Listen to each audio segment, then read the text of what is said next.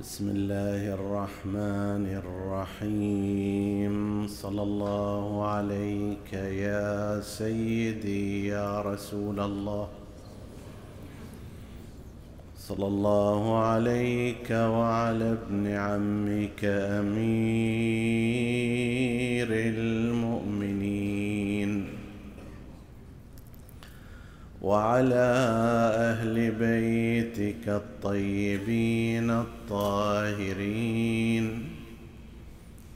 صلى الله عليك يا سيدي ويا مولاي. وعلى ابن عمك أمير المؤمنين. وقائد الغر المحجلين. صلى الله عليك يا سيدي يا ابا عبد الله الحسين ما خاب من تمسك بكم وامنا من لجا اليكم يا ليتنا كنا معكم فنفوز فوزا عظيما. لم أنس زينب بعد الخدر حاسرة. هالوقت ها؟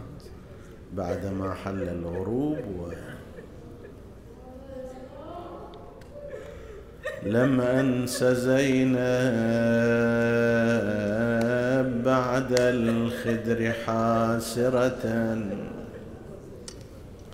تبدي النياحة ألحانا فألحانا. مسجورة القلب إلا أن أعينها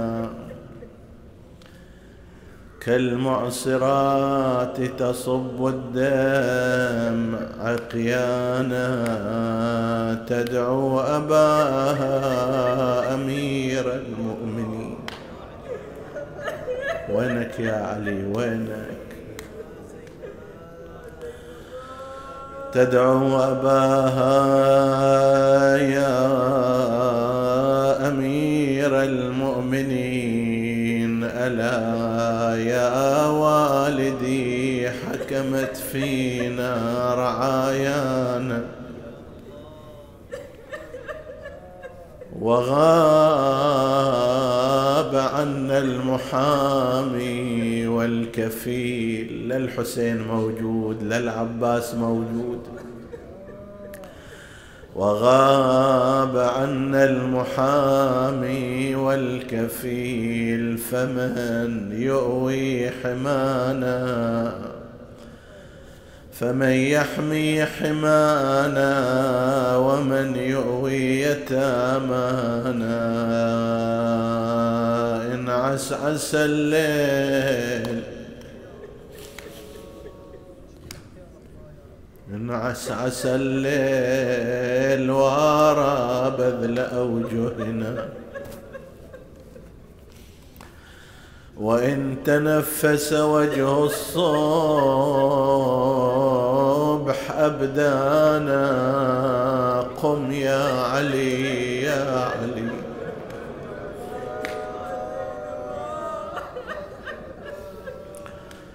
قم يا علي فما هذا القعود وما عهدي تغض على الإقذاء أجفانا وانهض لعلك من أسر أضر بنا. تفكنا وتولى دفن قتلانا. هذا حسين بلا غسل ولا كفن.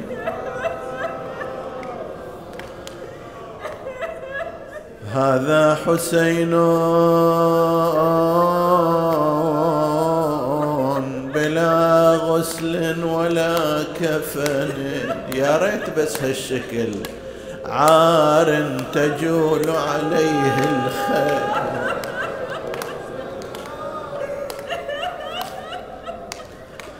هذا حسين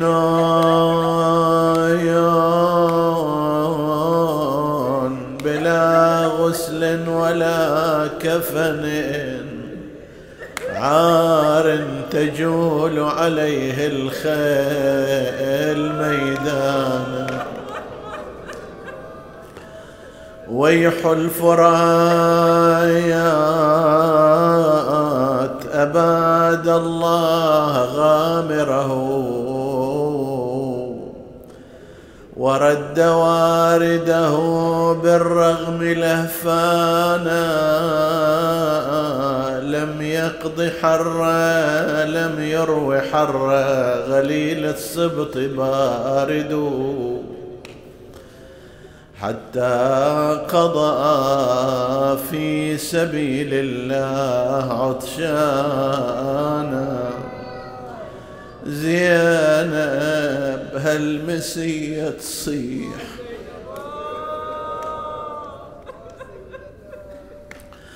زينب هالمسية تصيح وين المرتضى؟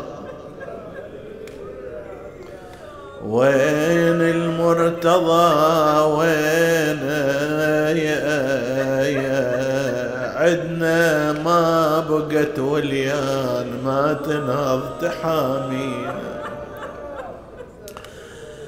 أبا يا أبا أنت البضنك مندوب وأنت التحضر الشدات وأنت التامن الخايف من الوادم يا أبو الحملات. ما تسمع عتب زينة بتصيح وتسجب العبرات. وينك يا علي؟ وينك؟ وينك يا علي؟ وينك؟ انهاض واطلب بدينك. ذبحة ويا علي حسين. ذبحة يا علي حسينك سلبة وحلل نسوانه وهتكة وكل صياوينه قبرك يا علي ضمك وعيونك الليلة تنام. بناتك صايرة بشدة وعليها دارت الظلام. من شل عليها الليل زينب لمة الأيتام. فقدت من بنات حسين. طفلة وهمت منها العين قامت تلطم الخدين وتدور على الطفلة بالوادي وميادينه لكنما الأمر لله لا حول ولا قوة.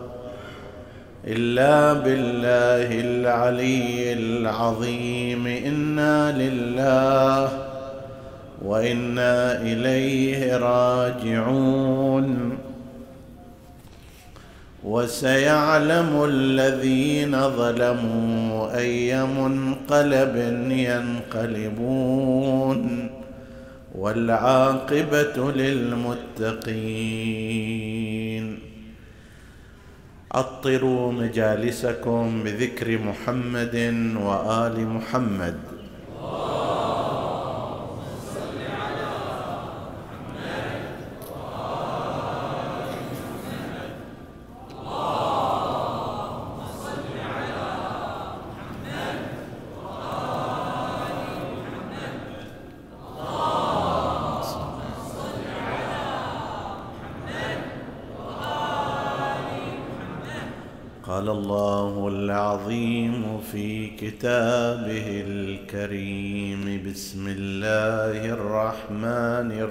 الرحيم. تبارك اسم ربك ذي الجلال والإكرام. آمنا بالله. صدق الله العلي العظيم. نفتتح حديثنا هذه الليلة والذي هو بعنوان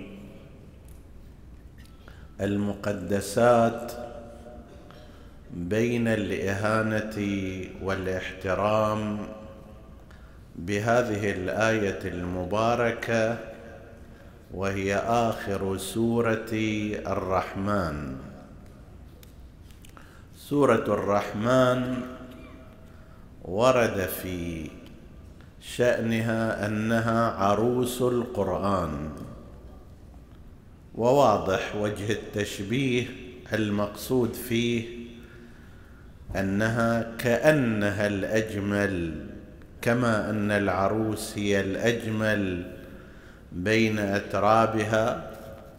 كذلك هذه السورة من جهة المعاني التي احتوت عليها والسبك الجميل الذي يوجد فيها كأنها عروس تختال وتمشي.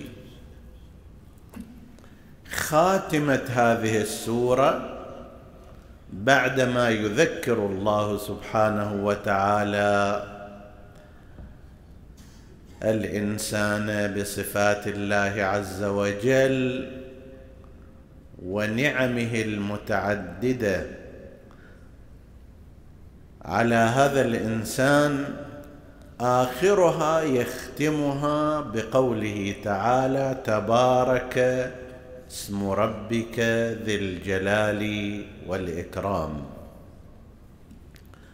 طبعا المقصود هو تبارك الله المسمى بهذه وليس الاسم نفسه يعني ألف لام لام هي وإنما تلك الذات. وهذا الاسم إنما هو مشير إليها. مثل ما أنت مثلا في المدرسة مدرس عندما تقول سوف نكرم محمد علي عبد الله مو المقصود تكرم. نفس الحروف هذه محمد ميم حاء وميم دال. وإنما المسمى بها. وإنما تلك الذات التي تحمل هذه الأسماء. أيضا عندما نلاحظ في القرآن الكريم تبارك اسم ربك يفسر هذا ما جاء في آيات أخر. تبارك الذي بيده الملك. نفس الله سبحانه وتعالى. الذات المقدسه الإله المعبود لا الاسم نفسه. مع ذلك أحاط الشارع المقدس. اسم الله عز وجل وسائر المقدسات الأخرى بدروع وحواجز من الكرامة والتقديس والإحترام والأحكام بحيث تبقى هذه الأشياء المقدسة والذوات المقدسة في منأى عن الامتهان عن الاقتحام. وهذا في ديننا الإسلامي شيء واضح كثيرا. في المقابل خلينا أشير إلى هالاشاره قبل أن ننتقل إلى إيراد الشواهد على تكريم الشرع المقدس للمقدسات والقيم. في المقابل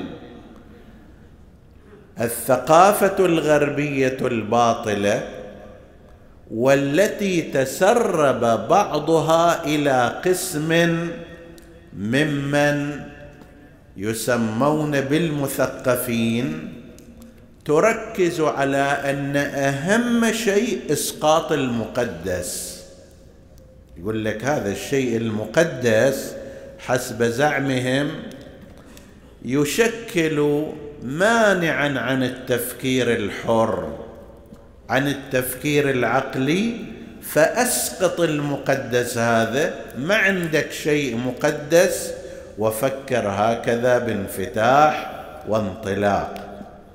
طبعا هذا ما يجيبوا من عدهم هم وإنما ينتجه مثقفون غربيون منطلقون من الفلسفة الغربية والثقافة الغربية ورفض الدين بشكل كامل كما حصل في الغرب فيقول لك كل شيء فرض الدين قدسيته إحنا من قاعة الدين ما نبغاه من الأساس من الجذور بالنسبة لنا الدين لا يشكل شيئا مهما. فالنوب إذا قال لنا هذا الدين يعني المسيحي فلان شيء مقدس وفلان شيء ما مقدس نعتني به. إحنا أصل الدين لا نرى له قدسية.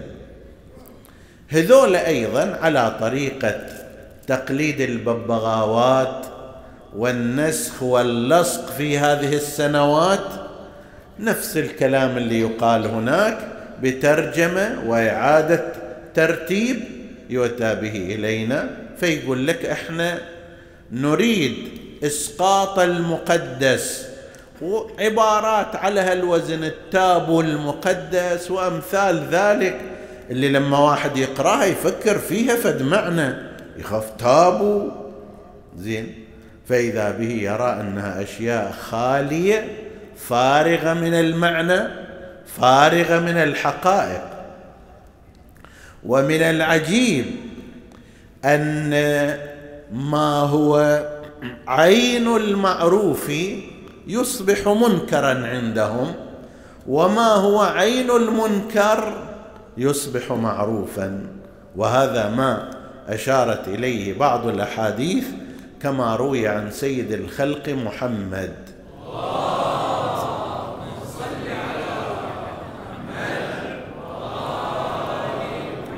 وهذا الحديث موجود عند الطرفين من الإمامية ومن مدرسة الخلفاء. في الطبراني موجود وإن كان عند بعضهم سنده ليس ليس قويا. وعندنا في رواياتنا أيضا بأسانيد بعضها معتبر مروي عن الإمام الصادق عن رسول الله صلى الله عليه وآله. فيقول كيف بكم إذا فسق شبابكم وفجرت نساؤكم أو شيء من هذا؟ قالوا ويكون ذلك يا رسول الله؟ قال بلى وأشد. كيف إذا تركتم الأمر بالمعروف ونهيتم؟ كيف بكم إذا تركتم الأمر بالمعروف والنهي عن المنكر؟ قالوا ويكون ذلك يا رسول الله. قالك أشد من ذلك وأشد من ذلك. قالوا ما؟ قال كيف بكم إذا رأيتم المعروف منكرا والمنكر معروفا؟ هذه المرحلة الأخيرة أسوأ لأن معناها تغير المفاهيم. الأسود تقول له أبيض الظلام تقول له نور ضوء الشمس تقول له عين الظلمة. هذا يعني يخربط حياتك تماما. لأن المقاييس بعد منقلبة. ما هو مستقيم تقول معوج منحرف. ما هو منحرف تقول هذا عين الاستقامة. وهذا نلحظ قسم منه مما يصل إلينا من ثقافتهم.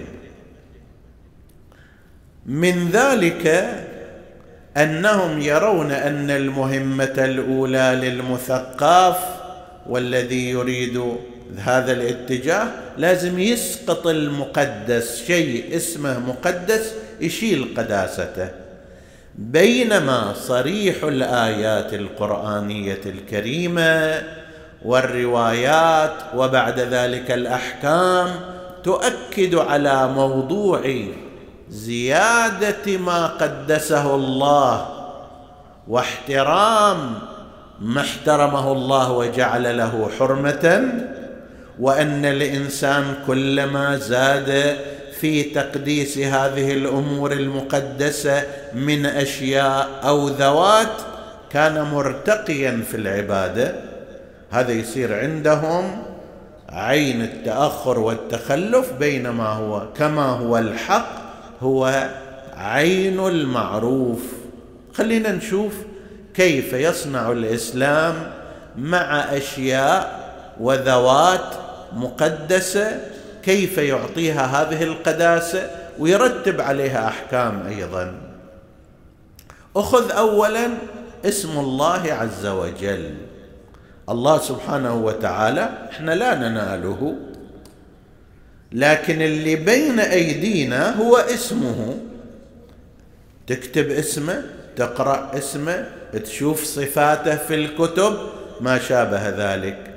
فيجي يقول لك هذا الاسم اللي هو إشارة إلى الذات الإلهية المقدسة لازم يحاط بعناصر التقديس والتكريم.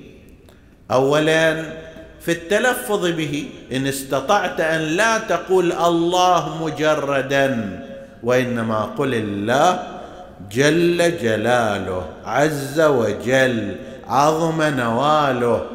كبر شأنه. إذا تقدر هذا بعد مراتب. لتجيب الله هكذا حاف. بل أكثر من هذا لا تمتهنه مثلا بكثرة الحلف. والله كذا والله كذا. لا تجعلوا الله عرضة لإيمانكم مع أنه اسم. لكن حتى إلى هالمقدار ليصير مبتذل ليصير ممتهن. عندما تذكر اسم الله عز وجل اذكره بالتفخيم والتعظيم. شوفوا الأشياء العظيمة جدا يقول لك إذا تريد ما يخالف اقسم عليها احلف بالحلف بالله عز وجل. صار أحد جهات فض المنازعات. في حالات أن المدعي لم يأتي ببينة ما عنده بينة يتوجه إلى المنكر. يقول له أحلف اقسم بالله عز وجل قد تكون المعاملة بالملايين. بس إذا أقسم على ذلك ولم يكن للمدعي بينة في هذا الأمر من الناحية الشرعية انتهى الموضوع. ليش؟ لأن اسم الله عز وجل اسم مقدس عظيم كبير لا ينبغي للإنسان أن يقسم به. كاذبا لا يجوز له ذلك بل لو استطاع أن يجل الله عن الحلف وكثرة القسم فهذا خير له. لكن بعض الأحيان كما في المحاكم لا يمكن الوصول إلى حق الإنسان إلا بهذه الطريقة. وإذا حلف الإنسان انتهت القضية خلاص. حلف ولو على مليون ينتهي الموضوع. تكتب هذا الاسم تقرأ هذا الاسم تلمس هذا الاسم ينبغي أن تكون على حالة متناسبة مع اسم الله عز وجل وقداسته. لا يجوز لك أن تلمسه من غير طهارة. وأما مثلا في حالة الجنابة والحيض والاستحاضة والنفاس معذرة فهذا أمر ممنوع. يا هي كلها ثلاثة حروف أربعة حروف توني أنا اللي كتبتها صحيح ولكنها مشيرة إلى ذات مقدسة لا يجوز لك أن تمتهنها. فكيف إذا يجي فد إنسان نعوذ بالله ويسب هذا الاسم ويشتم اسم الرب؟ نلاحظ في بعض البلدان التي حكمت فيها الأحزاب الملحدة الحمد لله في بلادنا هذا غير موجود بس الأحزاب اللي حكمت في بلاد ملحدة تشوف شائع بينهم شتم الرب سب الرب. شوية تغلط عليه أو يغلط عليك. تتقدم عليه في في السير يذب عليك مسبة يسب ربك يسب دينك. إذا ما يسبك أنت يسب الرب. أنا أعتقد والله العالم أن هذا مو شيء عفوي وإنما هذا تربية حزبية ملحدة أيام سيطرت هذه الأحزاب الملحدة على تلك البلاد حتى ينزع القداسة عن الله عز وجل ويرفع الإيمان به ويمنع الناس عن أن تخاف الله سبحانه وتعالى. سربوا إليهم مثل هذا الأمر وصارت حالة اجتماعية بالتدريج. ومثل هذه الأمور مثل المرض يعدي. أنت تريد تبين أنك يعني حسب التعبير غضبان في أشد درجات الغضب. تعال سب الرب سب الدين. هذه من الظواهر رأيناها في بعض تلك البلدان التي إلها سابقية في أحزاب ملحدة. ارادت تربيه المجتمع العام على الانفصال عن الله عز وجل. هذا اللي يسب الرب. تتوقع باكر لما تقول له اتق الله يستجيب لك هو الرب بالنسبة له مشتوم ومسبوب ومذموم. في المقابل الدين لا. في القرآن الكريم شقد هذا آيات القرآن تتبعوا كلمة تبارك. تبارك الله أحسن الخالقين تبارك الذي بيده الملك. تجدون عددا كبيرا جدا الغرض منه هو هذا. في الأدعية تباركت ربنا وتعاليت وأمثال ذلك تقديس الله عز وجل. بل إذا تريد تدعو بدعاء أول إبدأ بتقديس الله تنزيهه الثناء عليه مدح الله سبحانه وتعالى فإن ذلك أحرى بأن يستجاب لك الدعاء. مو من بسم الله الرحمن الرحيم يا رب أعطيني ما أدري فلوس. يا رب نجحني في الامتحان. لا. تقدم. وقدم بينك وبين ربك مرسولا هو الثناء عليه تمجيده تقديسه. بعض الأحيان إحنا نشوف أدعية كلها بس تمجيد وتقديس. زين؟ من دون أي شيء آخر. ما فيها لا طلب ولا هم يحزنون وإنما فقط مدح وثناء وتمجيد وتكريم لله عز وجل. هذا بالنسبة إلى الذات المقدسة الإلهية. تقديس سيد الأنبياء المصطفى محمد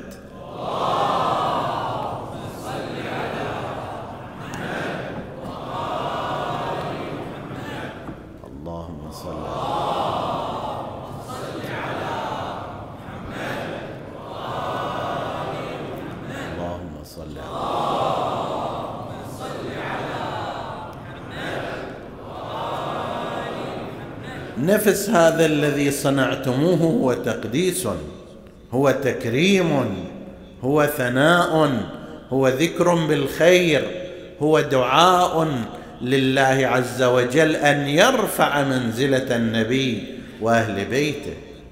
أنت تشوف شقد أكو أسماء في المجتمع البشري؟ كثير.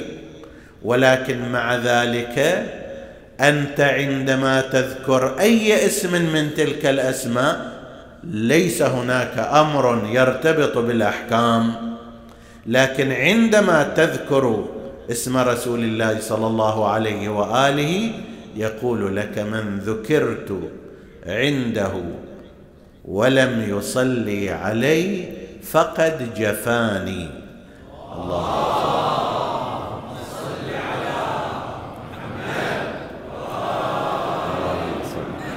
هذا يفيد استحباب ذكر النبي صلى الله عليه وآله في كل الأوقات خصوصا إذا ذكر ومر اسمه وذكره صلوات الله وسلامه عليه. الغرض منه ماذا؟ الغرض تقديسه الغرض رفع شأنه الغرض أن لا ينتهك اسمه فضلا عن ذاته وصفاته. أكثر من هذا أيام النبي صلى الله عليه وآله كان هناك تشريع كما في سورة الحجرات. لا ترفعوا أصواتكم فوق صوت النبي ولا تجهروا له بالقول كجهر بعضكم لبعض أن تحبط أعمالكم. عجيب. أنا مصلي صائم حاج صار لي خمسين سنة في هذه العبادة. يقول دير بالك. ترفع صوتك على النبي بعنوان المخالفة بعنوان قلة الاحترام. هذا من الممكن أن يؤدي إلى إحباط هذا العمل. هذا بعد نص قرآني ما يحتاج واحد يقول هذا حديث عندنا لو عند غيرنا صحيح السند غير صحيح السند واضح جدا. لا ترفعوا أصواتكم فوق صوت النبي ولا تجهروا له بالقول كجهر بعضكم لبعض. أنت تتناقش ويا زميلك من الممكن أن ترفع صوتك. لا الأمر مو هكذا. زين. هذا لا تسويه ويا النبي صلى الله عليه وآله. حتى لا تعلي صوتك عليه. فضلا عن مخالفته فضلا عن نعوذ بالله شتمه إلى غير ذلك. ليش؟ لأن هذا نتيجته أن تحبط أعمالكم. فهذا تقديس لرسول الله صلى الله عليه وآله. والحمد لله شيعة أهل البيت عليهم السلام معروفون بشدة التعلق وشدة التقديس وشدة التكريم فتراهم لو إن شاء الله في مكان عشرين مرة يذكر اسم النبي محمد ما عنده مشكلة أن عشرين مرة يصلي.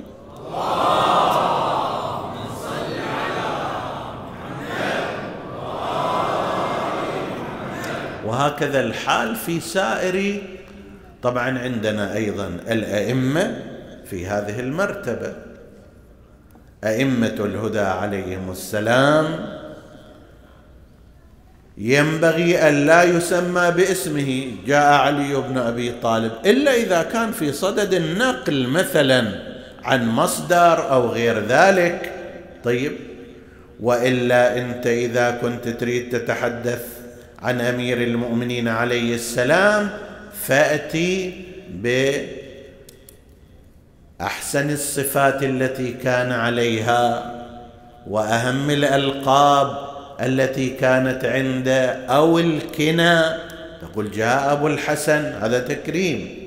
جاء أمير المؤمنين هذا تكريم.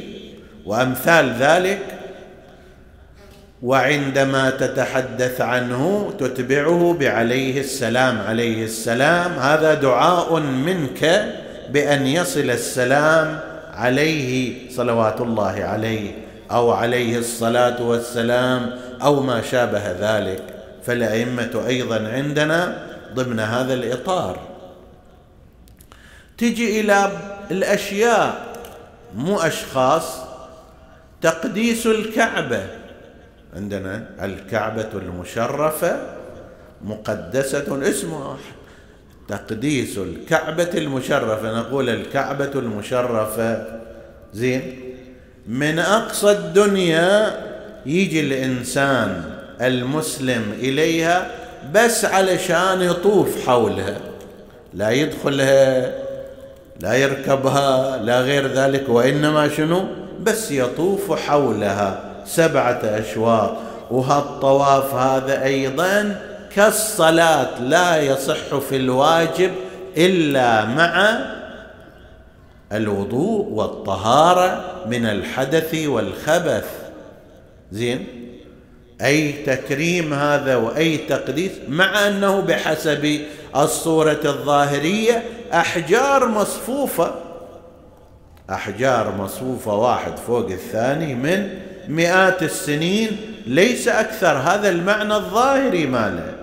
لكن المعنى الواقعي هي أنها بيت الله عز وجل ومحور التوحيد في هذه الأرض. تقديس الكعبة مو بس ما يجوز تنجيسها لابد أن الطواف يكون حولها استدبارها واستقبالها أثناء التخلي أي التغوط والتبول هذا عندنا الإمامية ممنوع تماما. بالنسبة إلى الإمامية فيما يرتبط تقديس الأشخاص والذوات المقدسة ثم الأشياء أكثر من غيرهم. وهذه ميزة تحسب لهم ونقطة قوة في جانبهم. يقول لك لا لا تتجه باتجاه القبلة باتجاه الكعبة وأنت على حالة التبول على حالة التغوط لا استقبالا ولا استدبارا وإنما شرق أو غرب. عند غيرنا المشهور عندهم أنه إذا كان في الفضاء ماكو قدام القبلة والكعبة شيء ما يخالف. هنا يجب عليك الاجتناب. وأما إذا كان أنت داخل الحمام على سبيل المثال وقدامك أكيد أكو جدار فهنا يجوز لك أن تستدبر وأن تستقبل. عند غيرنا المشهور هو هذا. ولذلك أنت ترى في بعض في كثير من البلاد الإسلامية لا يلتزمون في جهة بيت الخلاء. ودورة المياه كما يقال لا تجد التزاما بأن لا تكون على جهة الكعبة. واحيانا يعني يتحرج الإنسان كيف هكذا لكن ينبغي أن يميل يمينا أو شمالا سواء كان قدامه جدار واحد أو عشرين جدار. ماكو فرق. عندنا الإمامية لا بد من على ما هو المعروف بين علمائنا لا بد من عدم استدبار القبلة واستقبالها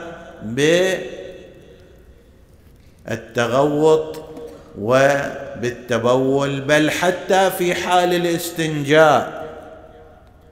هذا مزيد من التكريم مزيد من التقديس. طبعا الإنسان اللي ملتزم ما يتخطى هذه الحدود من الطبيعي أنه سيوقر أكثر.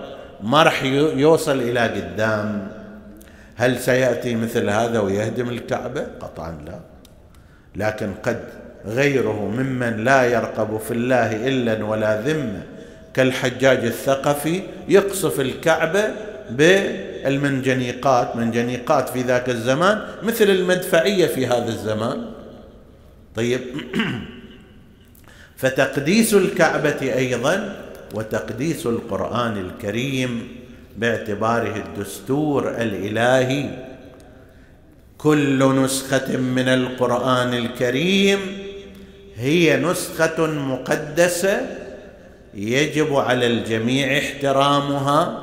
لا يجوز للإنسان أن يلمس آيات القرآن وهو على غير وضوء. لا بد من إظهار توقيرها. مثلا واحد على سبيل المثال حتى وإن كان متطهر يذب القرآن هالشكل. هذا لا يجوز. وإن كان هو متطهر بس هذه الحركة أن يلقي القرآن من مسافة على شيء معين هذا يعد هتكا للقرآن.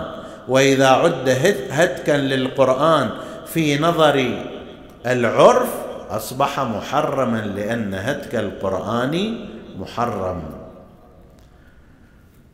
تعلمون في هذه الفترة الحمد لله يعني ردة فعل المسلمين على محاولة بعض الحمقى والمعتوهين. حقيقة هؤلاء لا يخلون من لوثة عقلية بالإضافة إلى المنافع المادية. التي يريدونها. لأن أحيانا الإنسان يدور على المادة ولكن من شيء معقول حتى إذا كان محرم. أما أن يجي إلى كتاب سماوي إلهي يتعبد به نحو مليارين من الناس ويهينه يحرقه يهينه يهتكه هذا أمر. الحمد لله كانت ردة فعل المسلمين عموما من حاكمين ومحكومين ردة فعل جيده وكأنه ولعل الخير فيما وقع. قلنا في وقت سابق حول موضوع هذا الشذوذ بعض الأشياء يقوم بها أعداء الله وأعداء الأخلاق ويتصورون أنهم سينتهون إلى غاياتهم. بينما قد يكون فيها جانب آخر هذا وهو أنه تنبه الغافل. تقول له أيها الإنسان أنت اللي متصور أن الغرب كذا وكذا؟ لا هذا الغرب الذي يدعي الحرية نفاقا يمنع مسيرة ضد الشاذين ويسمح لمسيرة تحرق القرآن. وين الحرية مالته هذه اللي عنده؟ هم كذبه هم منافقون هم غير صادقين في حملهم لهذه الشعارات. فليحذر الإنسان منهم هذا واحد. والثاني هذا لازم يبعثنا إلى أن إحنا نهتم بالقرآن. أحسن رد. أو من أحسن الردود. هي على كل إنسان. يابا بمناسبة أن غيري يهتك القرآن الكريم أنا أقرر على نفسي كل يوم على الأقل صفحة واحدة أقرأ القران الكريم. أقرر إذا الحمد لله أكثر الحاضرين قد يقرؤون صفحات كثيرة. أعلم ذلك من المؤمنين والمؤمنات ولعل من الحاضرين الاكثر هم كذلك ولعل من السامعين أيضا. بس الفئة اللي لعلها كانت غافلة أو أحيانا مشغولة بأمور الدنيا بدل ما يكون غضبان لما فعل فلان وفلان قل طيب أنا من باكر اللي ما كنت مواظب على قراءة القرآن من يوم غد على الأقل صفحة واحدة. أنا أقول صفحة واحدة لأنه ماكو أقل منها. ومن الممكن إذا استأنس الإنسان بقراءة الصفحة يعمد إلى صفحتين وهكذا. من يوم غد أنا أقرر أن لا يمر نهار إلا وقد فتحت القرآن وقرأت منه. إذا تقول أنا أقرأ الحمد لله القرآن الكريم خليني أقرر أنا أقرأ القرآن خليني أدبر فيه. أنظر إلى تفسير ولو تفسير خفيف زين حتى أفهم القرآن الكريم. تقديس القرآن عند المسلمين من الأمور الحسنة ورأينا ردات الفعل كما ذكرنا ردود فعل عامة في كل بلاد المسلمين وهذا نبه أيضا المقيمين في الغرب من المسلمين إلى لزوم أن يتوجهوا أكثر إلى القرآن وأن يعلموا ابناءهم وتصير مدارس قرآنية وما شابه ذلك. لعل الله سبحانه وتعالى ينفع المسلمين بهذا الأمر. تقديس القرآن الكريم وهكذا تقديس باقي الأمور المقدسة عندنا. حتى المؤمن والمؤمنة لهم مقدار من القداسة ولذلك أنت لا تستطيع أن تستغيب مؤمنا. ليش؟ لأن هذا المؤمن مقدس إلى جانب قداسة بما هو مؤمن. حتى شبه من يفعل ذلك بأنه يأكل لحم أخيه ميتا. فضلا عما إذا كنت تروح تهتك هنا وهناك. والله فلان سوى وفلان عمل وفلان قال وفلان كذا. وتكشف أمور حتى لو كانت حقيقية فيه لا يجوز لك ذلك. والله هذا عصى الله سبحانه وتعالى في فلان مكان في فلان زمان بهذا العمل. ما يحق لك ذلك. ولو كنت صادقا هذا يصير هاتك. هذا يصير سعي بالفاحشة بين المؤمنين. لا يحق لك ذلك. والآن حتى القوانين الوضعية الآن لا تسمح بهذا. القوانين الدينية أيضا لا تسمح بهذا. منطلقه هذه القوانين الدينية من أن المؤمن له نصيب من الكرامة له نصيب من القداسة. حتى على مستوى الاستهزاء لا يسخر قوم من قوم عسى أن يكونوا خيرا منهم ولا نساء من نساء عسى أن يكن خيرا منهن. ولا تلمزوا أنفسكم. أنا أدري أن هذا الاسم الفلاني ما يرتاح منه. قالوا عنه جماعة ومشى عليه وهو يغضب من هذا الاسم. لا تلمزه بهذا الاسم. لا تسخر منه. إذا كانت اختياراته اختيارات موافقة للدين والأخلاق. أنا أشوف واحد مثلا متدين زايد. فأقول هذا مسكين من أهل الله مال صوم وصلاة غير. هاي السخريه شنو؟ مال صوم وصلاة مفخرة. مال صوم وصلاة أمنية. لازم الإنسان يكون مرتقي إليه أنت القائل إذا أنت مال صوم وصلاة فهنيئا لك. أما أنا أسخر منه لأنه مال صوم وصلاة. أو هم هذه فلانة ذاك لابسة عبات رأس ومغمغمة من فوق لتحت. ما تعرف ما تشوف شيء ولا كذا أسخر منها باعتبارها متخلفة هذه. الآن مو مال عبات رأس ومخبنة على قولهم. زين. فأسخر منها لأنها اختارت طريقا سليما وحجابا كريما. هذا يصير لا يسخر قوم من قوم وبالباطل هذا بالباطل. إذا كانت متحجبة إذا كانت متعففة زين هذه لازم تمدح يثنى عليها. أنا يمكن الالتزام مو هالقد بالصلاة والصوم أقول إيه هذا مال صوم وصلاة. الرجال تربة مسجد هذا زين. تارة يقولها الإنسان في موقع المدح والثناء ما في إشكال. أما إذا كان في موقع الامتهان والسخرية والتنقيص لا. تربة المسجد خير من تربة الملهى. زين. أنا ما أقدر أصير هالشكل مو أهل صلاة جماعة ما أحرص على كذا. على الحضور في المساجد. زين هذا الله خير العاذرين.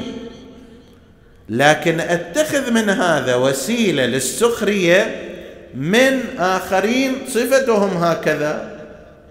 إنسان متدين ملتزم أو انسانه ملتزمة متدينة بحجابها الكامل فأتخذ هذا طريق للسخرية منها. هذا يخالف المؤمن عندنا روايات. حرمة المؤمن أشد من حرمة الكعبة. روايات كثيرة في هذا. إحنا شوفوا الكعبة قلنا ما يجوز تنجيسها لا يجوز الطواف بها إلا ب طهارة. لا يجوز لا يجوز الدخول إلى مدينتها إلا بعمرة. زين؟ فإذا كان الكعبة هالشكل كرامتها وإجا قال الحديث إلنا ترى المؤمن أعز من الكعبة أشرف من الكعبة أكثر قداسة. زين؟ فينبغي أن يحاط بشيء كثير من الاحترام وعدم انتهاكه. تلاحظ مثلا في زيارة الناحية لعلكم قرأتموها اليوم أو أمس من جملة الجرائم التي ارتكبها بنو أمية في أبي عبد الله الحسين أنه هتكت حرمته. حرمة الحسين هتكت. قداسته انتهكت. لم يحترم هذا الإمام العظيم. لم يحفظ رسول الله في ولده وفي عترته وفي ذريته. هتك الحرمه للإمام حرام. هتك الحرمه للمؤمن أيضا وإن كان بدرجة أدنى أيضا حرام. فليجتنب الإنسان هتك حرمة المؤمنين ولتجتنب الإنسانة هتك حرمة المؤمنات بالتعليق الساخر بالاستهزاء بالكلام الباطل هذا كله يعاقب عليه الإنسان وبنفس المقدار ترى يسلب التوفيق والإيمان. يسلب توفيق من الله عز وجل يسلب الإيمان بالتدريج الإيمان شنو هو؟ الإيمان عبارة عن التزام بمجموعة من الأحكام والعقائد. فإذا أنا بالنسبة لك صرت معتدي عليك ساخر منك متهكم عليك مغتاب لك كل واحدة هذه تنقص جزء من إيماني. ذاك الوقت الإيمان كله ينقص. الله سبحانه وتعالى يأمرنا وأحكام الدين ترشدنا إلى تقديس المقدسات. سواء كانت تلك المقدسات أشخاص ذوات كالنبي والإمام أو ذوات مقدسة كالباري سبحانه وتعالى أو أشخاص غير معصومين كالمؤمن والمؤمنة. طيب يأمرنا بأن نعطي كل إنسان قداسته وحرمته وشرعت لأجل ذلك تشريعات كما ذكرنا قبل قليل. الغيبة النميمة إشاعة الفاحشة السخرية منه انتهاك حرمته. هذه كلها أمور غير جائزة من الناحية الشرعية. يخلقنا يجعلنا نتخلق بهذه الأخلاق ولا ريب. أن الحاضرين بحمد الله والسامعين والسامعات هم وهن في هذه الدرجات العالية وإنما نقول هذا الكلام من باب التأكيد. هذا مثل أن يقول الإنسان اهدنا الصراط المستقيم. هو على الصراط المستقيم بس حتى يأكد موقعه ويأكد موقفه. فلا يحسب ان الإنسان لما نتحدث هذا الحديث يعني فيه اتهام لإنسان من المؤمنين أو غير ذلك أو لحاضر أو لسامع كلا هو غالبه جار مجرى التذكير والتأكيد للتاسيس نسأل الله سبحانه وتعالى أن يوفقنا وإياكم لأن نقدس من قدسهم الله. وما قدسه الله عز وجل وأن يعيننا على ذلك إنه على كل شيء قدير.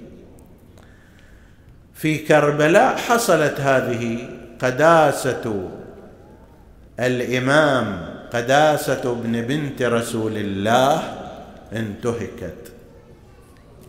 وقد ذكر الإمام الحسين هؤلاء في في خطبه وليست خطبة واحدة. قال لهم ألست أنا ابن بنت نبيكم؟ وابن وصية وأول الخلق إيمانا به أوليس حمزة سيد الشهداء؟ عم أبي أوليس جعفر الطيار؟ عمي أولم يقل في رسول الله وفي أخي الحسن هذان سيدا شباب أهل الجنة؟ ثم يقول أما في ذلك زاجر لكم عن سفك دمي وانتهاك حرمتي. أنا إلي حرمة برسول الله. أنا إلي حرمة بهذا النسب وبذلك الحسب وبكوني إماما. فكيف تهتكون ذلك؟ هتك الحرمة يا ريت وقف عند حد من الحدود لكن تجاوز كل ما يمكن أن يتصوره إنسان. ماذا بقي لم يصنعوه بالحسين عليه السلام؟ منعوه من الماء ومنعوا أهله وذريته وعترته وأصحابه. عطشوهم عطشوهم. بعد ذلك قتلوهم. بعد ذلك أيضا هجموا على مخيم الحسين عليه السلام. هذول النساء والأطفال هاي ماكو شيمة عند أولئك. كان عند العرب عيب أن تضرب المرأة عيب أن تهاجم يعير بها. فاعلها إذا سوى الشكل ضرب امرأة. يعتبرونها جبن لكن أغارت الخيل على مخيم أبي عبد الله الحسين. ونادى اللعين علي بالنار لأحرق بيوت الظالمين. الله أكبر. زينب ظالمين؟ رقية وسكينة وأم كلثوم وهالنساء والأطفال هؤلاء ظالمون؟ علي بالنار لأحرق بيوت الظالمين فأتي اللعين بقبس من النار أشعله في طرف المخيم. تدري مخيم عبارة عن قماش خيم فالتهبت الخيم والنار تسري من خيمة إلى خيمة. الله أكبر. ومعها يتشارد الأطفال والنساء البعض يتعثر بأطناب المخيم البعض يتعثر بالبعض الآخر. وزينب تأتي إلى سيدنا ومولانا الإمام زين العابدين. ابن أخي لقد احرقوا الخيمات ماذا نصنع؟ قال لها فروا على وجوهكن في البيداء. ففرت بنات رسول الله وهن ينادين ومحمدا وعليا وحسينا يتفترن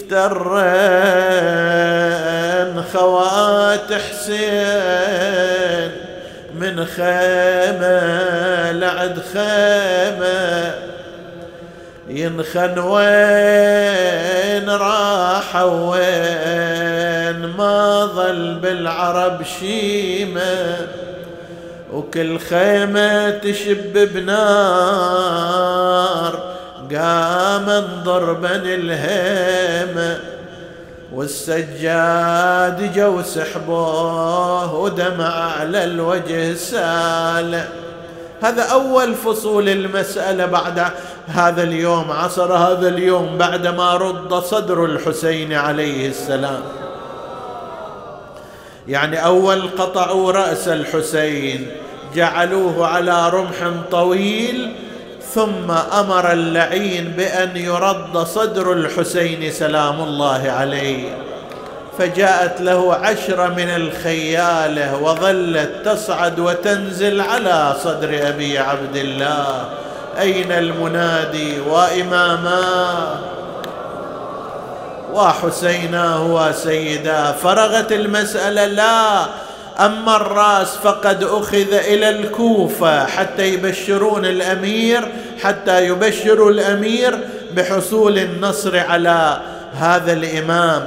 ولكن لم تنتهي المسألة هكذا. جاء اللعين وأحرق المخيم.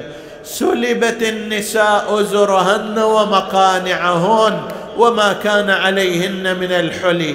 أخر تتساءل أنت كيف؟ ماذا يستفيد رجل فارس كما ورد في الرواية؟ وإن الرجل لينازع المرأة مقنعتها فيسحبها من رأسها.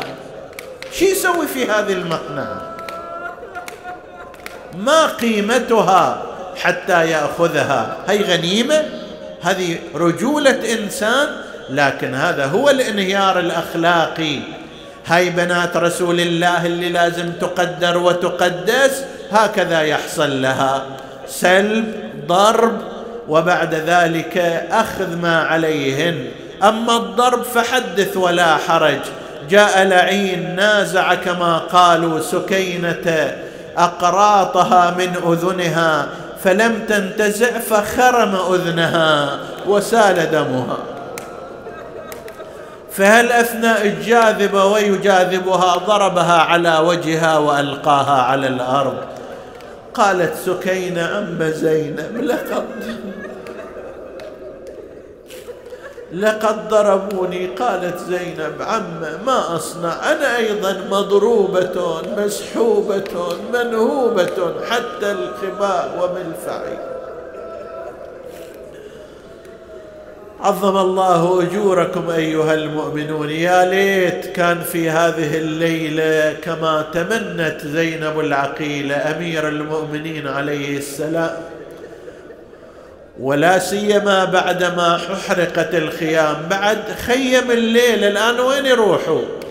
فنادى رجل يا فلان أتريد هذول يناموا في العراء هكذا؟ قال خلي يناموا في الخيم ما بقيت خيمة وإنما كلها محروقة. فأمر فنصب لهم خيمة واحدة وباتوا في تلك الليلة. وكأن الشاعر ينظر إلى ذلك ويقول يا حسين الخيم يا حسين محروقة وأنا هود علي الليل وراسك راح للكوفة. راسك راح للكوفة وجسمك رد ظن الخيل وجسمك رد ظن الخيل نص الليل